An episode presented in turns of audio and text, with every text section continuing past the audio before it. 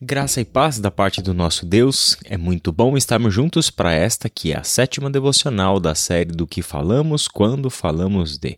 Hoje vamos ler o texto de João 17, de 20 a 25, e estudarmos juntos a oração que Jesus fez por nós. O texto diz assim: Não te peço apenas por estes discípulos, mas também por todos que crerão em mim por meio da mensagem deles. Minha oração é que todos eles sejam um como nós somos um, como tu estás em mim, Pai, e eu estou em ti. Que eles estejam em nós, para que o mundo creia que tu me enviaste. Eu dei a eles a glória que tu me deste, para que sejam um, como nós somos um.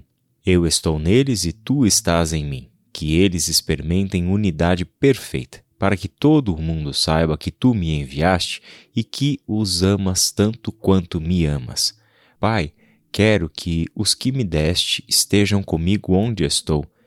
E então eles verão toda a glória que me deste, porque me amaste antes mesmo do princípio do mundo. Pai justo, o mundo não te conhece, mas eu te conheço, e estes discípulos sabem que tu me enviaste. Eu revelei teu nome a eles e continuarei a fazê-lo. Então teu amor por mim estará neles, e eu estarei neles. Jesus orou por nós. Todo o capítulo 17 de João mostra esta que é chamada de oração sacerdotal de Jesus. É uma longa oração que Jesus faz a seu Pai, orando no momento anterior, imediatamente anterior à sua prisão, dentro da narrativa do Evangelho segundo João. Saber que Jesus orou por nós é muito bom, porque isso prova o interesse real, sincero, honesto que Jesus tem em nossas vidas. Esta oração, particularmente esta oração do verso 20 ao 26 que nós ah, lemos hoje, mostra para nós Jesus orando por você e por mim. Isto é, aqueles que ainda haveriam de crer por meio da mensagem proclamada pelos primeiros discípulos e apóstolos do Cristo. Jesus aqui ora por todos nós, aqueles que ainda crerão em relação ao tempo de Jesus e também aqueles que ainda crerão em relação ao nosso tempo. Isso mostra que a oração ah, de Jesus pelas pessoas precedeu a própria evangelização das pessoas. Isso nos mostra que Jesus já orava por você e por mim antes mesmo de nós termos consciência do nosso pecado, a necessidade da salvação e encontrarmos em Jesus o agente divino da salvação para nós. Jesus já intercedia pela gente junto ao Pai, para que chegasse em nós esta mensagem. E Jesus, nesta oração por nós, revela alguns desejos do seu coração. O primeiro desejo nós lemos no versículo 21, em que Jesus coloca a relação entre ele e o seu Pai como a referência para a unidade que ele deseja que exista entre nós. O texto diz o seguinte: Minha oração é que todos eles sejam um, como nós somos um como tu estás em mim, Pai, e eu estou em ti, que eles estejam em nós, para que o mundo creia que tu me enviaste. Jesus ora por unidade. A oração expressa uma vontade. A oração expressa algo que desejamos. Toda petição, seja ela na boca de Jesus, seja ela na boca nossa, dos crentes em Jesus, ela sempre expressará aquilo que nós entendemos ser uma necessidade e que precisa de uma intervenção de Deus, algo que nós apresentamos a Deus como um desejo do nosso coração, uma vontade do nosso coração.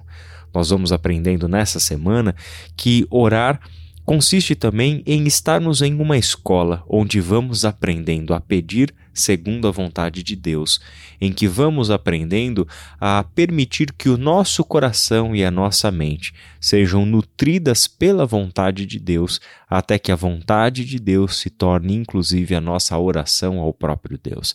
Jesus sabia orar, Jesus conhecia o coração do Pai. E quando Jesus ora, expressando ao Pai o desejo de que haja unidade entre nós, de que haja um amor de vínculo vínculos eternos entre nós, ele sabe que é exatamente isso o que o Pai quer. E nós ficamos sabendo que é isso o que Jesus deseja para aqueles que ele salvou, que nós sejamos um do mesmo jeito que o Pai e o Filho são um, que Deus Pai e que Deus Filho formam uma unidade. Em terceiro lugar, essa oração nos fala sobre a glória de Cristo que nos foi dada. E esta glória de Cristo tem um único propósito. Vamos ler os versículos 22 e 23. Eu dei a eles a glória que tu me deste, para que sejam um como nós somos um. Eu estou neles e tu estás em mim que eles experimentem unidade perfeita, para que todo o mundo saiba que tu me enviaste e que os amas tanto quanto me amas. A glória de Cristo em nós não tem outra razão de ser, além da nossa unidade perfeita enquanto povo de Deus. Meu irmão e minha irmã, é muito clara nesta oração o desejo de Jesus que haja unidade entre nós. Isso significa que Jesus não deseja para a sua igreja a divisão, a segregação, a separação por qualquer que seja o problema, exceto, é claro, o pecado. Jesus espera do seu povo a compreensão de que o coração dele pulsa por um povo que se ama, pulsa por um povo que age em amor, buscando o interesse do outro acima dos seus próprios interesses. Um povo predisposto à unidade e não à separação um povo que luta, que trabalha, que se empenha, não para que os seus argumentos individualmente prevaleçam sobre os outros, mas que a unidade seja perfeita e que todas as nossas diferenças sejam reduzidas diante da meta da unidade perfeita que Jesus Cristo espera que esteja entre nós e pela qual ora a Deus Pai. Por fim, esse texto nos mostra que a unidade dos discípulos é o que testemunha para o mundo que Jesus é o Messias, ao mesmo tempo que prova o amor que o Pai de Jesus Cristo tem por todos nós, na mesma medida em que ele amou o seu Filho, é que ele nos ama. Agora preste atenção. Quando Jesus fala que ele deseja que haja unidade entre nós, assim como ele e o Pai são um só, olha o que ele sabe que tem como resultado: que eles estejam em nós, para que o mundo creia que tu me enviaste. Versículo 21. E no versículo 22, para que sejam um, como nós somos um. E aí no versículo 23, para que o mundo saiba que tu me enviaste e que os amas tanto quanto me amas. É muito comum, nós vemos no nosso tempo, algumas pessoas é, super até enérgicas no que diz respeito ao testemunho da fé. Acham que levarão pessoas ao conhecimento de Deus e do Cristo por meio dos seus argumentos por meio da forma como argumentativamente defendem a verdade do Evangelho, como mostram logicamente, como mostram racionalmente a doutrina certa, as afirmações corretas, as palavras certas, biblicamente fundamentadas sobre Deus e sobre Jesus.